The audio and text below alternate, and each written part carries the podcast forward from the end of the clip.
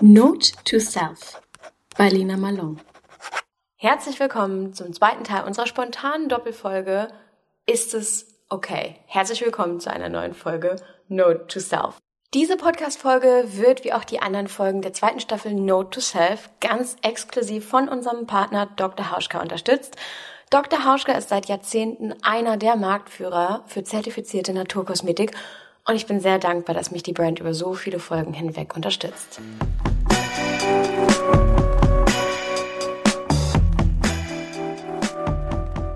Nach der letzten Podcast-Folge habe ich so viel positives Feedback von euch bekommen und so viele Nachfragen, ob ich davon vielleicht dann nochmal eine Fortsetzung drehen könnte, ob es vielleicht einen zweiten Teil gibt.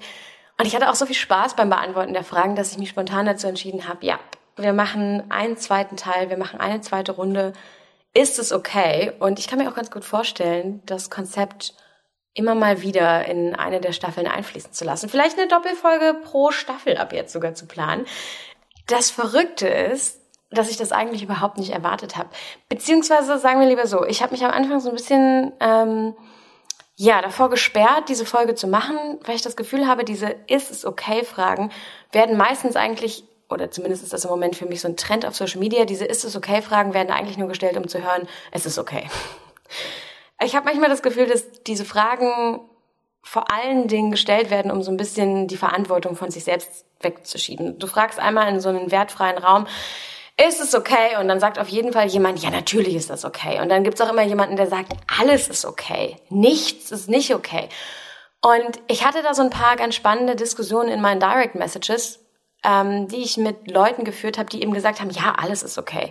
Also jede ist es okay Frage muss man eigentlich mit Ja beantworten. Und ich habe das nicht so gesehen. Und dabei muss man jetzt ja nicht mehr so absurd werden und sagen, es ist okay, jemanden vom Dach zu schubsen. So nein.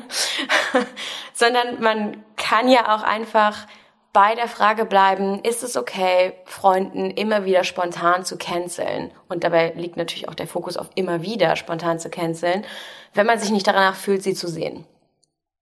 Klar, ähm, es verbietet dir niemand, deinen Freunden ähm, eine Verabredung zu canceln, beziehungsweise es kann dich niemand dazu zwingen, dich mit deinen Freunden zu treffen, wenn du entscheidest, dass du das nicht möchtest. Aber natürlich hat das ja trotzdem eine Konsequenz. Wenn du zum Beispiel zu dir selbst sagst, es ist okay, dass ich manchmal oder aber auch immer wieder Treffen spontan verschiebe, ich muss mich dafür nicht schlecht fühlen, ich bin damit fein, musst du trotzdem mit der Konsequenz leben, dass deine Freundin oder der Freund, den du versetzt hast, vielleicht sagt, es ist okay für mich, sauer auf dich zu sein. Es ist okay für mich, mich von dir zu distanzieren. Es ist okay, dass ich von meinen Freunden erwarte, dass sie Verabredungen einhalten und dass sie respektvoll mit meiner Zeit umgehen. Und ich finde, das darf man bei diesen Ist es okay Fragen einfach nicht vergessen. Es gibt immer auch noch eine andere Seite. Und das, was für uns selbst okay ist muss deswegen nicht für einen anderen Menschen auch okay sein. Also diese Freiheit funktioniert auf beiden Seiten. Und darum finde ich es so wichtig, dass man sich diese Fragen nicht stellt, um am Ende irgendeine Validation für jegliches Verhalten abzugreifen, sondern um sich mit eigener Verantwortung für sich, für seine Beziehung, für die Gefühle anderer, aber auch für die eigenen Gefühle zu fragen, welche Konsequenzen fühlen sich für mich gut an? Wann ist es okay? Und wann würde es mir wirklich gut tun, vielleicht nochmal meine Perspektive zu hinterfragen.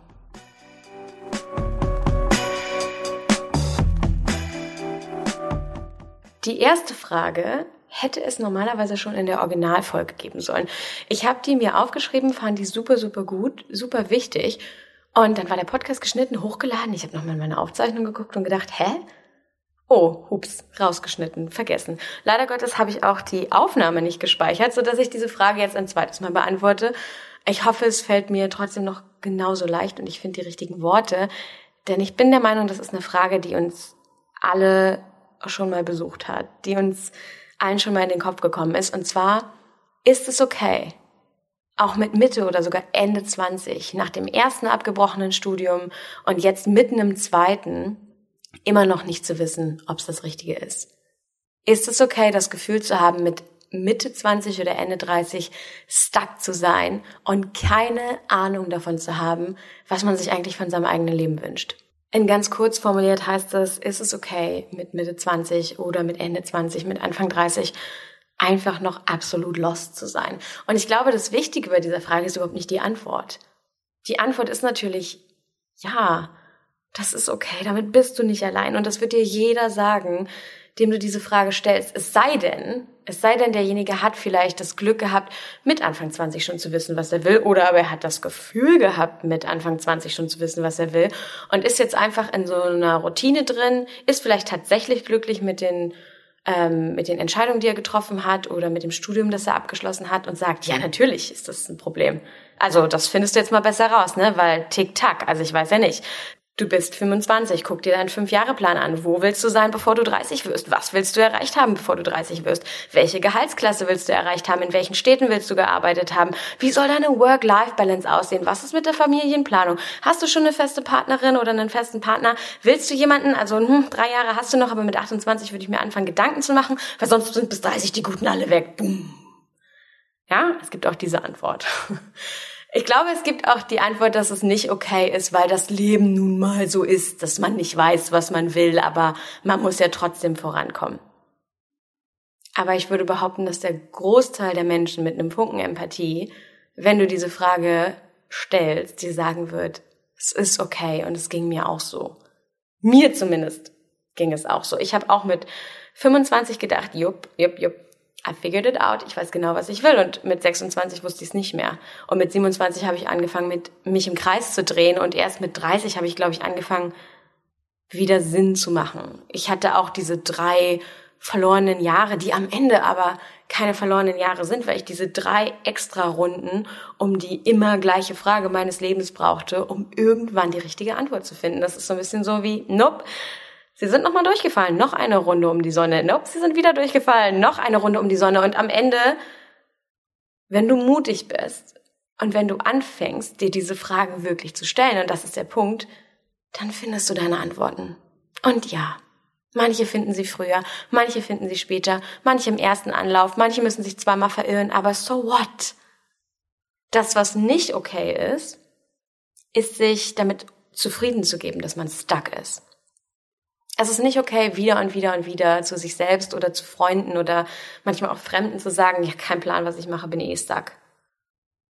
Eh stuck zu sein, eh lost zu sein, als so eine, ja, so ein Akzeptanzzustand, das ist nicht okay.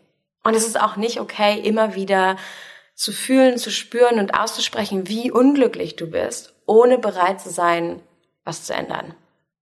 Und das heißt manchmal auch, ohne bereit zu sein, was zu opfern ich glaube, dass ganz viele Menschen zu lange in einem Status des Unglücks ausharren, weil sie das Gefühl haben, die Opfer, die sie bringen müssten, um was zu verändern, die sind zu groß.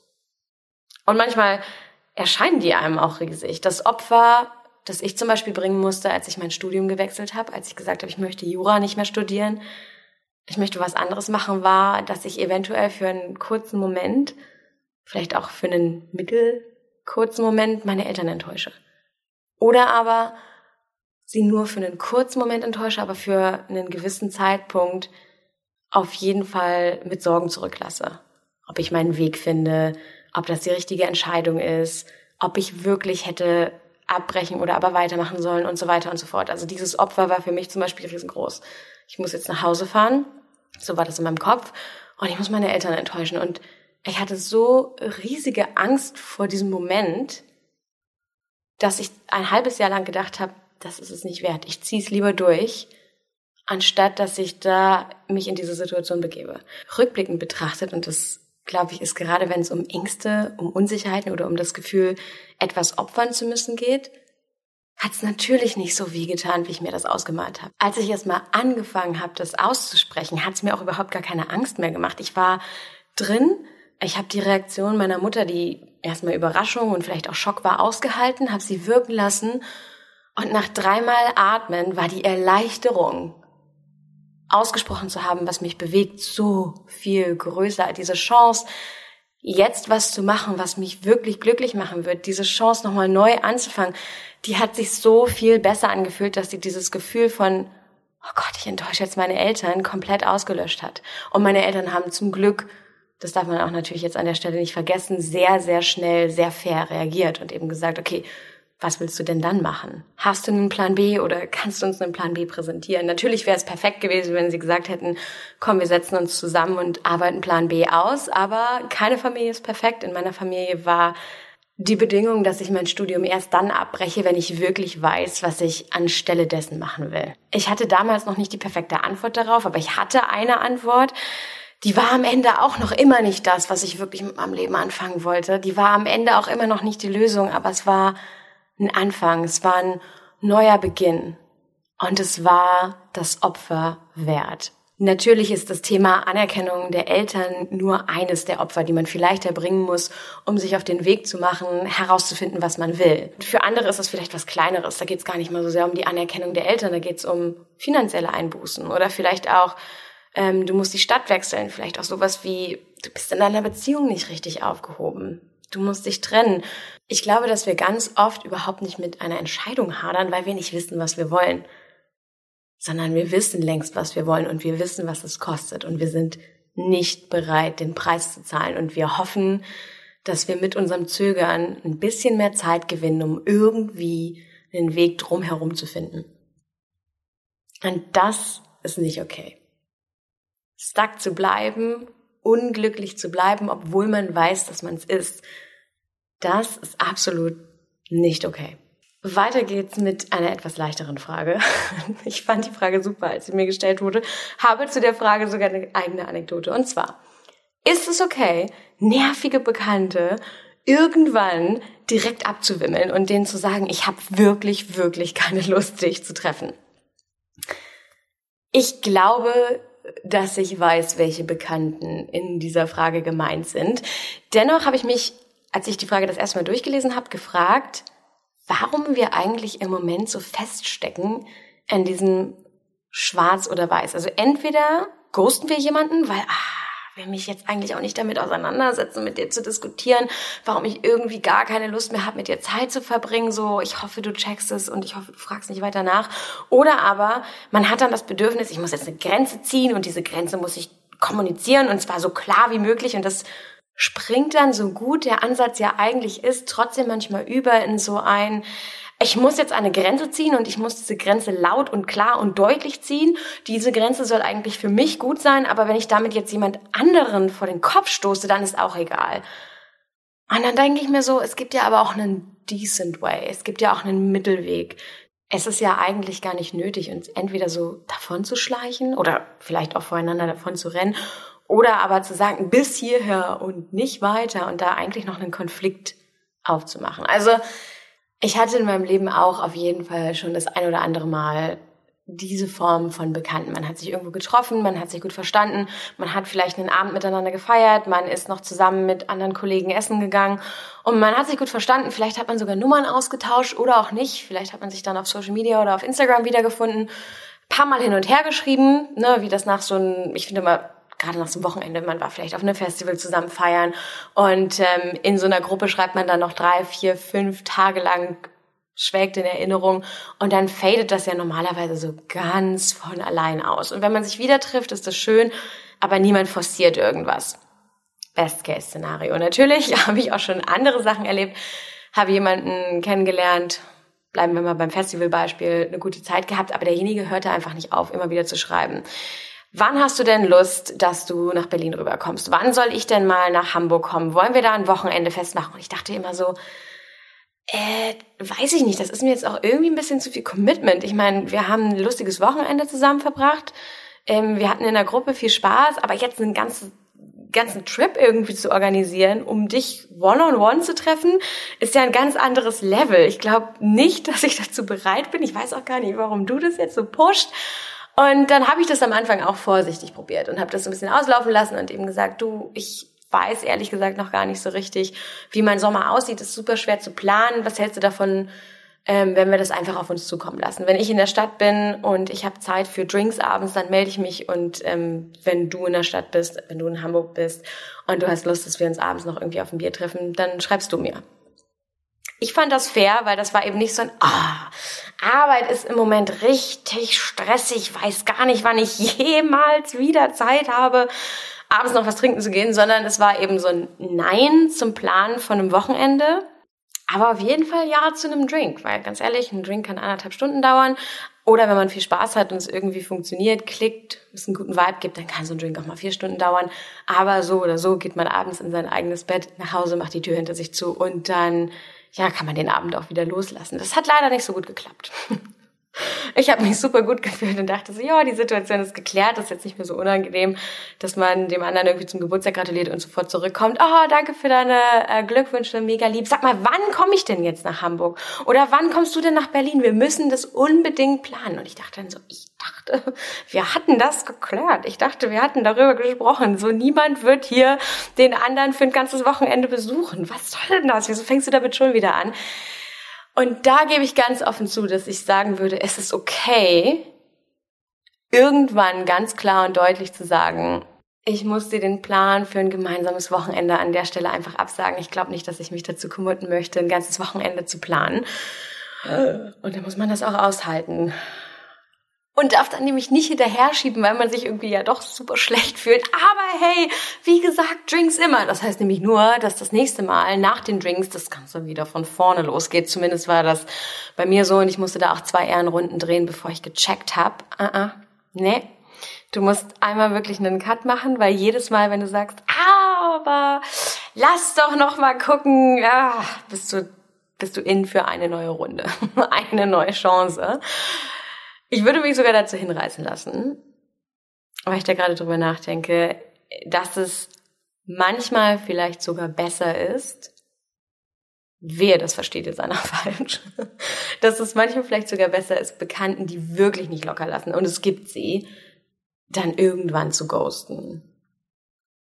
Vielleicht ist das fairer, ich kann nicht glauben, dass ich das sage, aber vielleicht ist es in ganz speziellen ähm, Situationen ist es vielleicht wirklich fairer, als demjenigen so krass vor den Kopf zu stoßen, weil du schon von vornherein weißt, selbst wenn ich dir jetzt vor den Kopf stoße, wirst du es vielleicht nicht verstehen.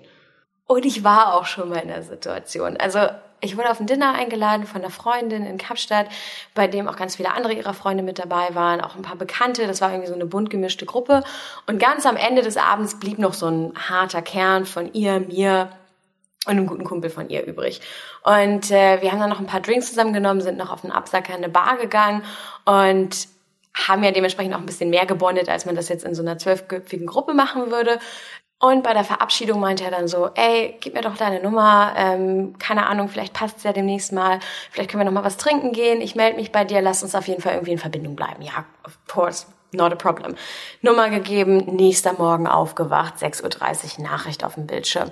Hey, wie sieht's aus? Habt ihr Lust mit mir auf ein Lionshead zu gehen? Ich gehe heute Morgen zu einem äh, Early Hike. Ich dann irgendwann so nach dem ersten Kaffee geantwortet, nee, das war ein bisschen sehr spontan und auch ein bisschen sehr früh, sorry, da bin ich raus. Ich mach's heute eher, oder ich gehe den Tag heute eher entspannt an. Kein Thema, kein Thema. Was machst du eigentlich heute Nachmittag? Hast du Lust irgendwie... Äh, nochmal ins Sea Point auf einen Drink zu gehen, vielleicht auch auf einen Kaffee oder auf einen Late Lunch oder wenn es nicht passt und du heute Abend äh, vielleicht sonst Zeit hast, dann gern auch auf eine Pizza. Ich dachte so, wow, wow, wow, wow, wow. Also ich dachte, wir bleiben in Verbindung. Ich wusste nicht, dass wir jetzt ein Itinerary aufstellen zusammen. Hab dann alles abgesagt, alles klar, 24 Stunden Ruhe. Dann ging's wieder los. Heute Morgen gehe ich übrigens wieder auf den Lions Head, falls du Bock hast habe ich dann das erste Mal nicht drauf geantwortet. Hey, was macht ihr eigentlich heute Abend? Falls ihr in irgendeine Bar geht, sagt auf jeden Fall Bescheid. Ich bin bei allem dabei. Da habe ich das erste Mal gedacht, ha, irgendwie bist du so ein bisschen eine Klette. ähm, dann haben wir uns tatsächlich spontan in dieser Bar gesehen, haben kurz geschnackt. Und am nächsten Morgen ging es wieder los. Was sind eure Pläne fürs Wochenende? Habt ihr Bock, dass wir nach Paternoster fahren? Habt ihr Lust, mit an den Strand zu kommen? Wir könnten auch dies machen, wir könnten auch das machen. Und das setzte sich einfach die ganze Zeit weiter so fort. Und ich dachte mir so, du bist doch jetzt aber nicht mein bester Freund.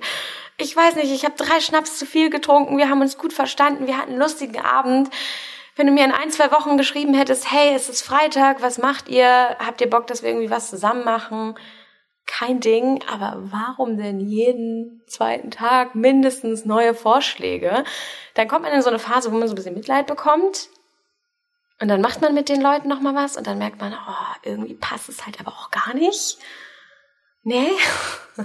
Das, das klickt nicht mehr. Und da war es dann so, dass ich irgendwann nach der 15. Frage, ob ich mit auf den Lionshead kommen will, einfach gesagt habe, nee, ich antworte darauf nicht mehr. Wie oft muss ich dann noch absagen, damit derjenige merkt, dass ich so ein bisschen auf Distanz gehe? Yep, da bin ich auf jeden Fall schon mal jemanden geghostet. Und würde aber auch sagen, dass das fairer war, als demjenigen zu sagen, sag mal, merkst du es nicht? Ich will nicht mit dir auf den Line-Set gehen. Das, nee, das kam mir zu unfair vor. Okay. Ich habe das Gefühl, die Frage ist viel zu lang geworden jetzt an der Stelle. Moving on. Ist es okay, die Frage ist spannend, die Eltern ins Hotel zu schicken, wenn sie einen besuchen? Ich habe das Gefühl, ich könnte die Frage wahrscheinlich nochmal anders beantworten, wenn ich in der Position wäre, dass ich ähm, Kinder hätte. Vielleicht ändert das nochmal was. Oder dass ich eine sehr kleine Wohnung hätte. Vielleicht ändert das auch nochmal was. Also, oder besser gesagt, ich war noch nie in der Situation, dass meine Eltern hier hätten übernachten wollen. Es gab noch nie so einen wirklichen Grund, ähm, denn meine Eltern wohnen nicht so weit von Hamburg entfernt. Das heißt, man kann die Strecke immer easy auch mit einem Tagestrip verbinden. Und wenn wir irgendwie was Schönes gemacht haben, hat meine Mama mal gesagt, oh, aber wir wollen uns was gönnen. Ich möchte mir morgens noch eine Massage gönnen. Wir wollen richtig schönen Brunch haben. Wir wollen einen tollen Blick auf Hamburg haben. No offense, Lina, aber wir aus deiner Wohnung nicht. Ähm, wir nehmen uns ein Hotelzimmer. Also die Frage gab's nie. Ähm, und in Kapstadt, wenn Chris Eltern zum Beispiel zu Besuch kommen, bieten wir das immer an. Wir haben ein zweites Gästezimmer, also wir haben besser gesagt, wir haben ein zweites Schlafzimmer, wir haben ein Gästezimmer. Unsere Wohnung ist groß genug, niemand ist sich im Weg und es ist auf jeden Fall total fein, wenn die Eltern kommen und bei uns schlafen. Gleichzeitig gab es aber auch des Öfteren die Situation bei Chris Schwester zum Beispiel, die hat ein Haus in Stellenbosch, das gerade noch in so einer Umbauphase steckt. Also die flippen quasi ein altes Haus, renovieren das, ähm, machen sich's dort schön dass es super stressig war, dass super viele Sachen umherstanden, dass zwei Räume noch abgehangen waren, weil da dort gerade ein Fußboden verlegt wurde, ne? Und nur das eine Bad war frei und so weiter. Da haben dann die Eltern von sich aus gesagt, also nee, wir gehen lieber ins Hotel, das ist uns zu stressig bei euch, es ist zu eng, es bietet einfach zu wenig Platz. Ich glaube aber, dass es fair gewesen wäre, wenn die Eltern von Chris und Alexia nicht so ähm, rücksichtsvoll wären, an der Stelle zu sagen, doch, ganz ehrlich, Mama, eine Nacht könnt ihr hier immer schlafen, gar keine Frage. Aber gerade wenn das irgendwie ein längerer Besuch wird, vielleicht auch ein Wochenendbesuch wird, wäre super, wenn ihr euch ein Hotel nehmt. Nicht, weil ich euch nicht hier haben will, sondern einfach, damit wir wirklich Quality Time miteinander verbringen können und die Zeit, die wir miteinander verbringen, schön ist und wir hier nicht gefühlt ein Zeltlager aufmachen und die ganze Zeit so übereinander steigen. Doch auf jeden Fall das ist okay, das ist wirklich okay. Ich würde sagen, ein Moment, in dem das nicht okay ist, ist zum Beispiel, wenn deine Eltern für eine Nacht bei dir schlafen wollen, weil sie nächsten Morgen irgendwie einen frühen Flug erwischen müssen oder einen Zug erwischen müssen oder was auch immer. Und du sagst, boah, nee, Mama, mm, nee, meine Woche ist auch echt voll. Da wäre es mir jetzt echt lieber, wenn ihr ein Hotel nehmt, weil eine Nacht, come on. Du wirst ja wohl deinen Eltern eine Nacht lang Unterschlupf bieten können, wenn sie dir jahrelang ein Dach über dem Kopf geboten haben. Aber natürlich ist es auch, an der Stelle möchte ich niemandem auf die Füße treten. Das ist, glaube ich, von Situation zu Situation auch nochmal ganz anders zu betrachten, abhängig davon, was für ein Verhältnis man auch zu seinen Eltern hat. Aber generell von meinem Standpunkt aus würde ich sagen, eine Nacht geht immer und über alles andere kann man ja offen reden. Right? Im besten Fall.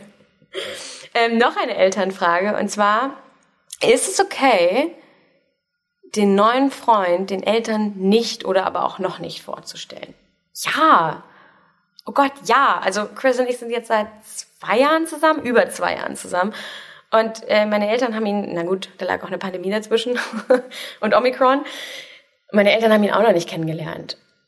Und ähm, in den acht Jahren, in denen ich Single war, gab es ja immer mal wieder jemanden, mit dem ich ein paar Monate vielleicht sogar verbracht habe, mit dem es ein bisschen ernster geworden ist, fast in eine Beziehung gegangen ist. Aber ich habe meinen Eltern nie davon erzählt, weil ich immer gedacht habe, das ist ja erstmal meins. Ich weiß ja selbst noch gar nicht, wo das hingeht. Ich weiß noch überhaupt nicht, ob das am Ende bleibt. Also warum soll ich meinen Eltern davon erzählen? Ich werde mit meinen Eltern keine Dating-Tipps austauschen.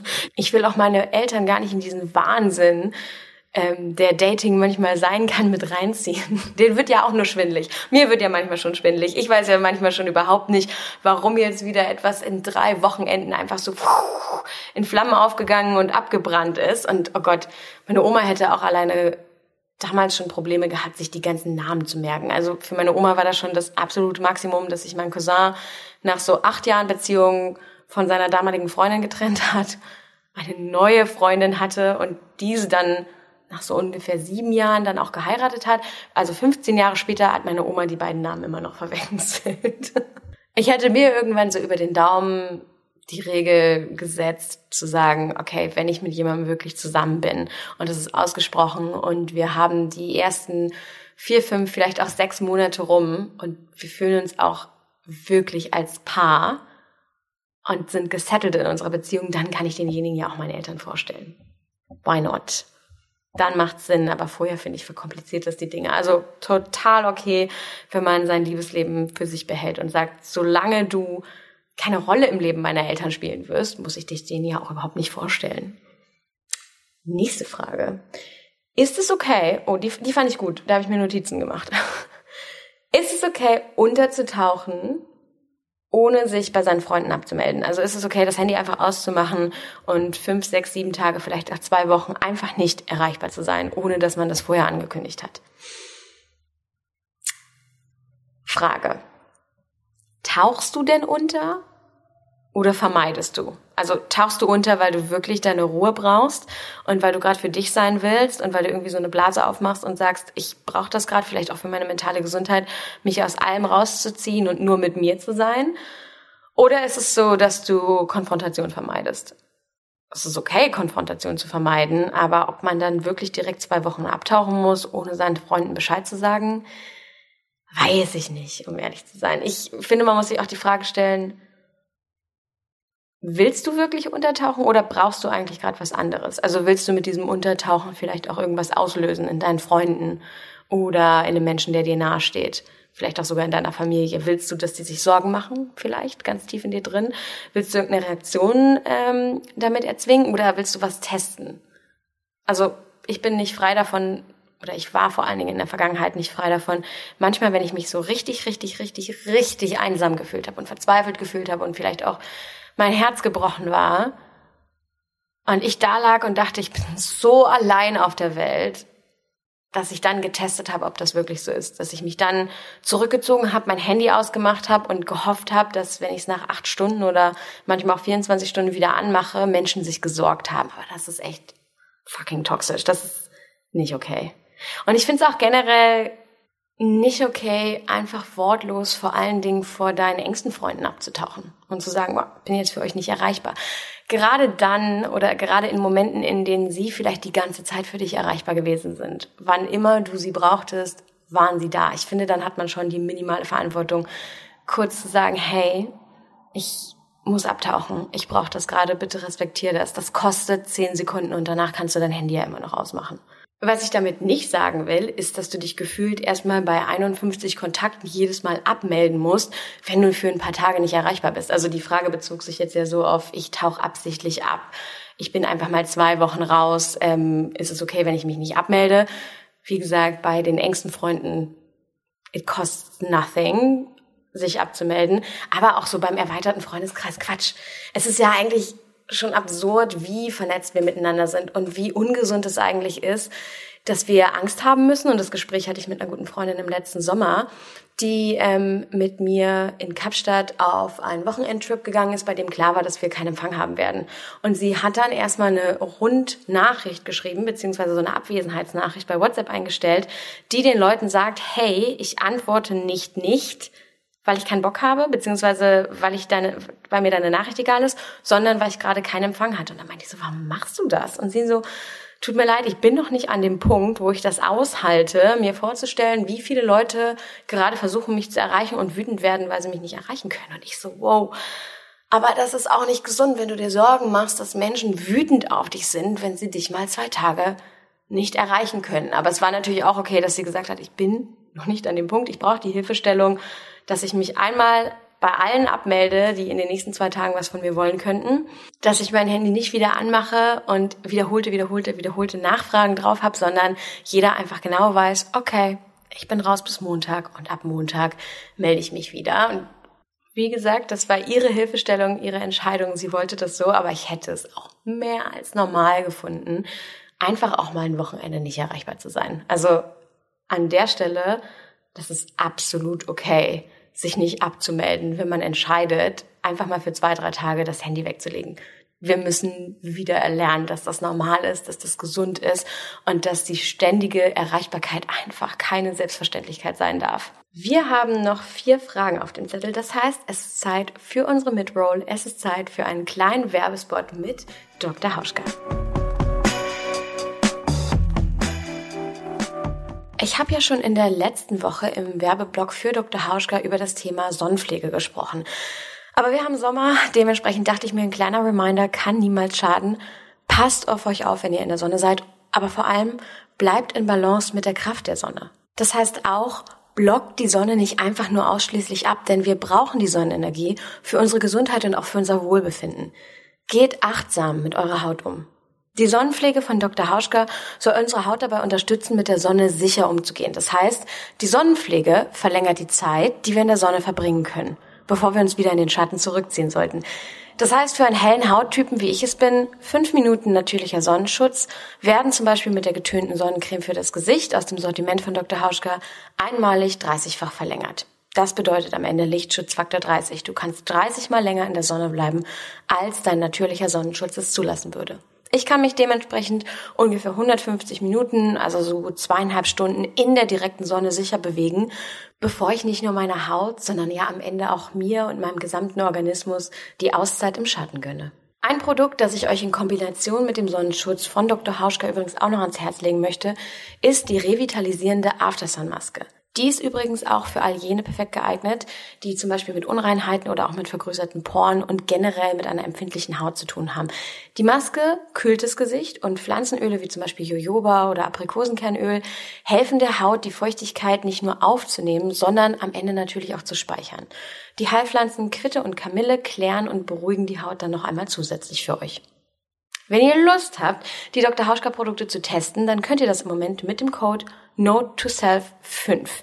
Noch bis zum Ende der Staffel bekommt ihr 5 Euro Rabatt auf eure Online-Bestellung bei einem Mindestbestellwert von 25 Euro.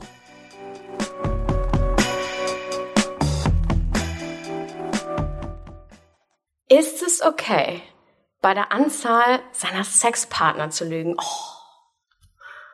Machen wir das noch? Machen wir das echt noch zum Thema? Ist das noch eine Frage? Ist das noch ein Thema? Oh, ich wünschte, ich wünschte, es wäre kein Thema mehr. Ich hatte dieses Gespräch das letzte Mal mit einem guten Kumpel von mir 2016 oder so.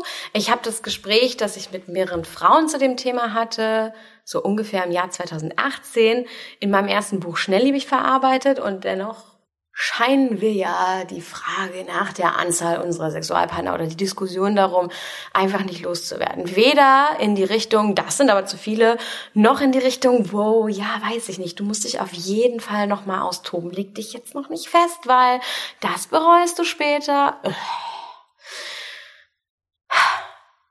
Ich hatte das Gespräch mit einem Kumpel, ähm, der aus irgendeinem Grund der festen Überzeugung war, dass er bei der Anzahl seiner Sexualpartnerinnen auf jeden Fall lügen muss, weil das sonst was zu bedeuten hätte. Ich war eher der Meinung, dass es was zu bedeuten hat, dass er generell lügt, aber okay. Er war der Meinung, nee, ähm, ich kenne die Zahl meiner Freundin oder meiner neuen Freundin und meine Zahl würde sie nur verunsichern. Ich so, warum jetzt? Also abgesehen davon, wenn du weißt, dass du lügst, wer sagt dir eigentlich, dass sie die Wahrheit sagt? Aber okay, das ist ein different topic, äh, ganz anderes Thema. Ähm, und er meinte dann so, ja, das würde sie nur verunsichern, weil ihre Zahl ist relativ gering und meine Zahl ist halt super hoch und das würde ja dann für sie im Umkehrschluss bedeuten, dass sie mir halt einfach wahrscheinlich weniger vertrauen kann. Und ich so, hä? Hä? Also die Anzahl unserer Sexualpartner sagt was darüber aus, wie ehrlich wir sind, weil das ist das, was du gerade sagst. Er so, nee, es sagt einfach was darüber aus, wie ähm, leicht ich offensichtlich bereit bin, Sex zu haben. Ich so, aha. Mhm. Wann hast du denn den Sex mit diesen verschiedenen Sexualpartnerinnen gehabt? Wahrscheinlich als du Single warst, richtig? Ja. Ich dann so, okay, und jetzt bist du kein Single mehr. Also komplett andere Situation. Was zur Hölle? Seit wann messen wir denn die Ehrlichkeit von jemandem oder aber das Vertrauen, das wir zu jemandem haben, an der Anzahl der Menschen, mit denen er schon geschlafen hat? Oh, nee. Macht mich wütend. Macht mich wütend. Das ist überhaupt nicht okay, so eine dumme Frage zu stellen. Und wenn man sich irgendwann mal in einer Beziehung oder vielleicht auch nach drei, vier bis fünf Gläsern Rotwein oder unter Freunden diese Frage stellt, dann nur, wenn alle damit okay sind und in einem wertfreien Raum. Aber hört auf, euch gegenseitig zu fragen, und? Wie viele Männer hattest du schon? Um dann aber gleichzeitig auch irgendwie die Wertetabelle rauszuholen. Was könnte die Antwort zwischen 1 bis 10 oder auch 1 bis 50 denn jetzt bedeuten? Solange ihr safen, einvernehmlichen, respektvollen Sex miteinander habt, habt ihn doch einfach. Habt ihn einfach. Ende. Ist es okay, oh, das schließt in äh, ungefähr die gleiche Richtung an. Ist es okay, dem Partner etwas zu verbieten? So, natürlich, die erste Reaktion, die man jetzt hat, ist nein. Es ist generell nicht okay, jemandem etwas zu verbieten. Oder? Ich glaube, ich würde bei der Beantwortung der Frage damit anfangen, dass ich ja grundsätzlich niemandem irgendetwas verbieten kann. Ich bin ja nicht das Gesetz. Aber ich kann natürlich trotzdem eine ziemlich starke Meinung positionieren zu einem Thema. Bei mir zum Beispiel ist es das Thema Rauchen. Ich hasse es, dass Chris raucht. Ich hasse es, dass er so viel raucht. Ich hasse es, was die Zigaretten mit seiner Gesundheit machen. Ich hasse es, dass er gerade dabei ist, einen Raucherhusten zu entwickeln. Es nervt. Und ich habe ihn mehrfach gebeten, mit dem Rauchen aufzuhören. Nicht nur, weil mich sein Husten stört, nicht nur, weil mich der Qualm stört, nicht nur, weil es mich stört, dass wir es nicht mehr schaffen, durch ein gemeinsames, längeres Abendessen zu gehen, ohne dass er im Restaurant aufsteht, mir einen Kuss auf die Wange gibt und sagt, wir sehen uns gleich, ich gerne rauchen. Es gab sogar Zeiten, in denen er super gestresst war, da ist er nach jedem Gang bei einem Dinner in einer Lodge aufgestanden, um eine Zigarette zu rauchen. Und ich habe dann irgendwann zu ihm gesagt, ich brauche dich überhaupt nicht mehr mitnehmen zum Fine Dining, du schmeckst doch eh nichts. Alles, was du schmeckst, ist Tabak. Ich meine, Chris Geschmacksknospen waren zu einem Zeitpunkt mal so im Sack, wirklich im Sack, dass wir zu Hause Spaghetti Bolognese gekocht haben und ich ihn gefragt habe, ob er eine Flasche Rotwein für mich hat, mit der ich ablöschen kann. Alles klar, er hat eine offene Flasche aus dem Kühlschrank geholt, ich habe das Fleisch abgelöscht und aus dieser Flasche kommt Zigarettenstummel. Ich mich wirklich fast übergeben. Und ich meine nur so, was ist das? Warum hast du eine Flasche Rotwein im Kühlschrank, in der Zigaretten drin liegen? Turns out, ähm, die Flasche Rotwein hatten wir eine Woche früher Not irgendwie mit Freunden auf dem Tisch. Und er und sein Kumpel haben irgendwann gedacht, dass das eine leere Flasche ist und haben ihre Zigarettenstummel ausgedrückt und in die Flasche geschmissen, um keinen Müll zu hinterlassen. Ja, soweit so gut. Er hat beim Aufräumen am nächsten Morgen aber gedacht, oh, die Flasche ist ja noch halb voll, das haben sie im Dunkeln nicht gesehen, die stelle ich mal in den Kühlschrank. Er hat sich sogar dann vor meinen Augen, bevor ich abgelöscht habe, noch ein Glas von dem Rotwein eingegossen und einen Schluck genommen. Und ich meinte so, was zur Hölle, das musst du doch geschmeckt haben. Und er so, ja, ich dachte halt irgendwie, keine Ahnung, es ist halt eine rauchige Note. Und ich so, what? Und er so, ja, das ist ja auch ein Cabernet, macht ja Sinn, dass da eine rauchige Note drin ist. Ich so, macht Sinn, dass er nach alten Zigarettenstummeln schmeckt? Oh, das war ähm, einer unserer ersten großen Fights. Was ich damit aber sagen will oder warum ich das erzähle, ist einfach, ich kann ihm nicht verbieten zu rauchen. Das geht nicht. Aber ich finde es fair an der Stelle zu sagen, ich möchte nicht mit einem Raucher zusammen sein und ich finde das, was du da gerade machst, auch einfach selbstsüchtig. Denn du tust ja nicht nur deiner Gesundheit was Schlechtes, sondern du riskierst ja gleichzeitig auch was, das mir wichtig ist. Ich liebe dich. Ich möchte einen großen Teil meines Lebens mit dir verbringen. Und ich möchte nicht mit 40 oder 45 da sitzen und vielleicht die Witwe eines Rauchers sein, der einen kurzen, aber schmerzhaften Krebstod gestorben ist, weil bei ihm dann Lungenkrebs diagnostiziert wurde. Und da meinte er auch so, boah, hör doch mal auf, solche Bilder zu malen. Und ich so, ja, aber du riskierst es ja. Und du riskierst es jeden Tag zwölfmal. Du riskierst es an stressigen Tagen sogar 20 Mal. Das ist nicht okay. Das ist einfach nicht okay. Also ich kann es dir nicht verbieten, aber ich wünschte, ich wünschte, ich könnte es. Natürlich ist das Thema Rauchen auch noch mal ein bisschen losgelöst, weil es eine Sucht ist und derjenige würde es sich vielleicht selbst gern verbieten, aber das funktioniert nun mal nicht so einfach. Ich habe noch ein anderes Beispiel von einem Moment, in dem ich gedacht habe, oh, ich wünschte, sie könnte es ihm verbieten. Ähm, oder ich wünschte, sie könnte erzwingen, dass er sich und seinen Standpunkt verändert. Eine Freundin von mir ist mit jemandem zusammen, der tatsächlich eine Rheumaerkrankung hat. Trotz dieser Rheumaerkrankung und trotz der Empfehlung des Arztes auf Krafttraining zu verzichten, auf den Sport, den er macht, zu verzichten, auch auf die bis zu 250 Kilometer, die er an den Wochenenden gern auf dem Rennrad verbringt, zu verzichten, also seinen Fokus zu verschieben und den Fokus vom Thema Fitness so ein bisschen zu lösen. Einfach, weil es ihm nicht gut tut. Und irgendwann wurde die Situation sogar so angespannt, dass der Arzt ihm gesagt hat, wenn Sie so weitermachen, dann sitzen Sie mit 35 bis 40 im Rollstuhl. Dann kann ich nichts für Sie tun. Sie tun gerade alles dafür, dass Ihre Krankheit voranschreitet. Er konnte aber nicht aufhören. Warum, wieso, weshalb auch immer. Es war für ihn eine schreckliche Vorstellung, nicht ins Fitnessstudio zu gehen, nicht sein Krafttraining zu machen Muskeln abzubauen, sich optisch zu verändern, im Spiegel anders auszusehen, das alles war für ihn wichtiger und größer als seine Gesundheit. Und irgendwann habe ich zu ihr gesagt, boah, das ist so unfair. Natürlich hängt eure Liebe nicht nur an seiner Gesundheit. Natürlich wirst du ihn nicht fallen lassen, wenn seine Krankheit voranschreitet.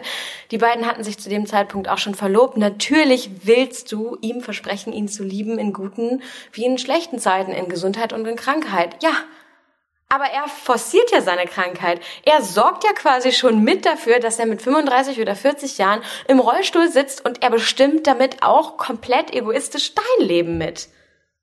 Dein Leben ändert sich in dem Moment ja auch zu 100 Prozent. Dein Leben muss sich auch komplett neu anpassen, neu ausrichten. Du musst dann auch wahrscheinlich ein paar Träume begraben. Und das alles nur, weil er sich weigert, was gut ist für seine Gesundheit zu tun. Fuck, Mann. Ich wünschte, du könntest es ihm verbieten.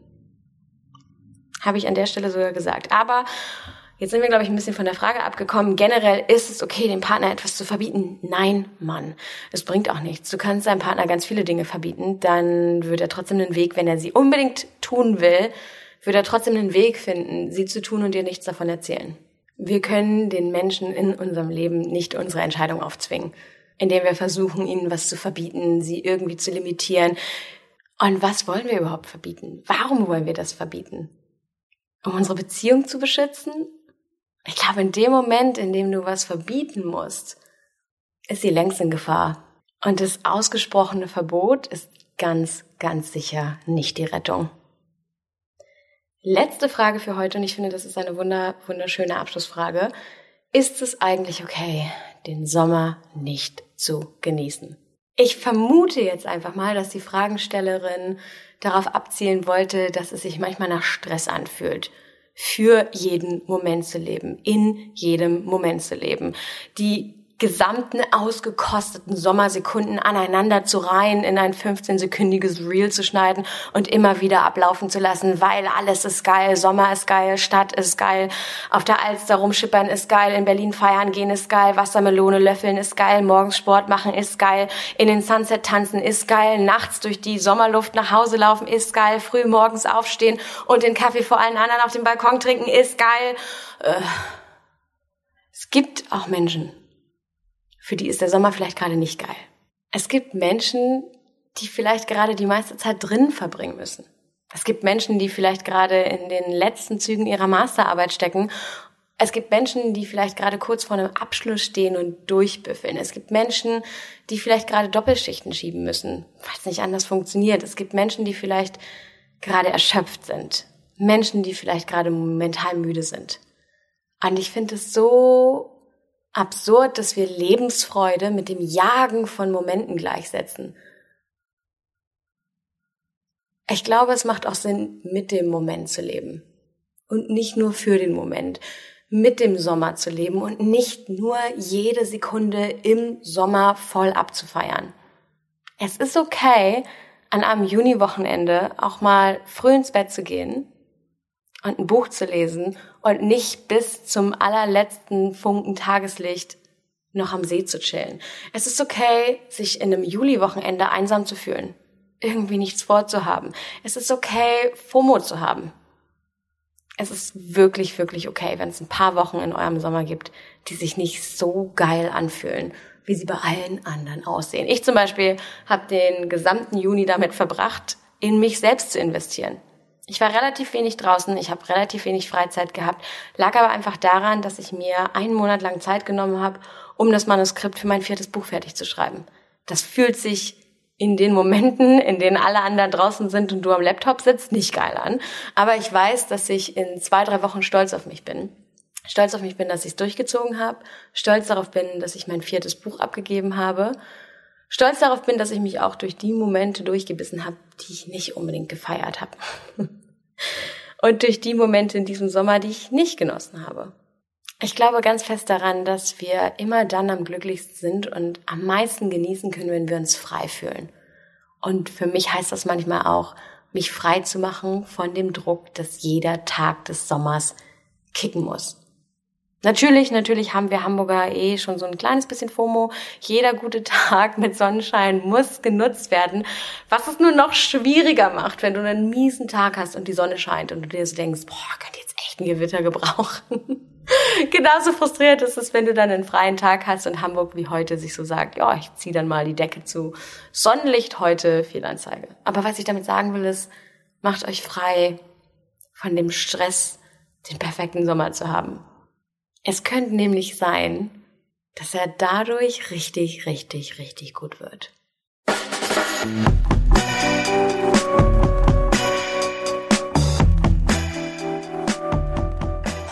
Note to Self bei Lena Malone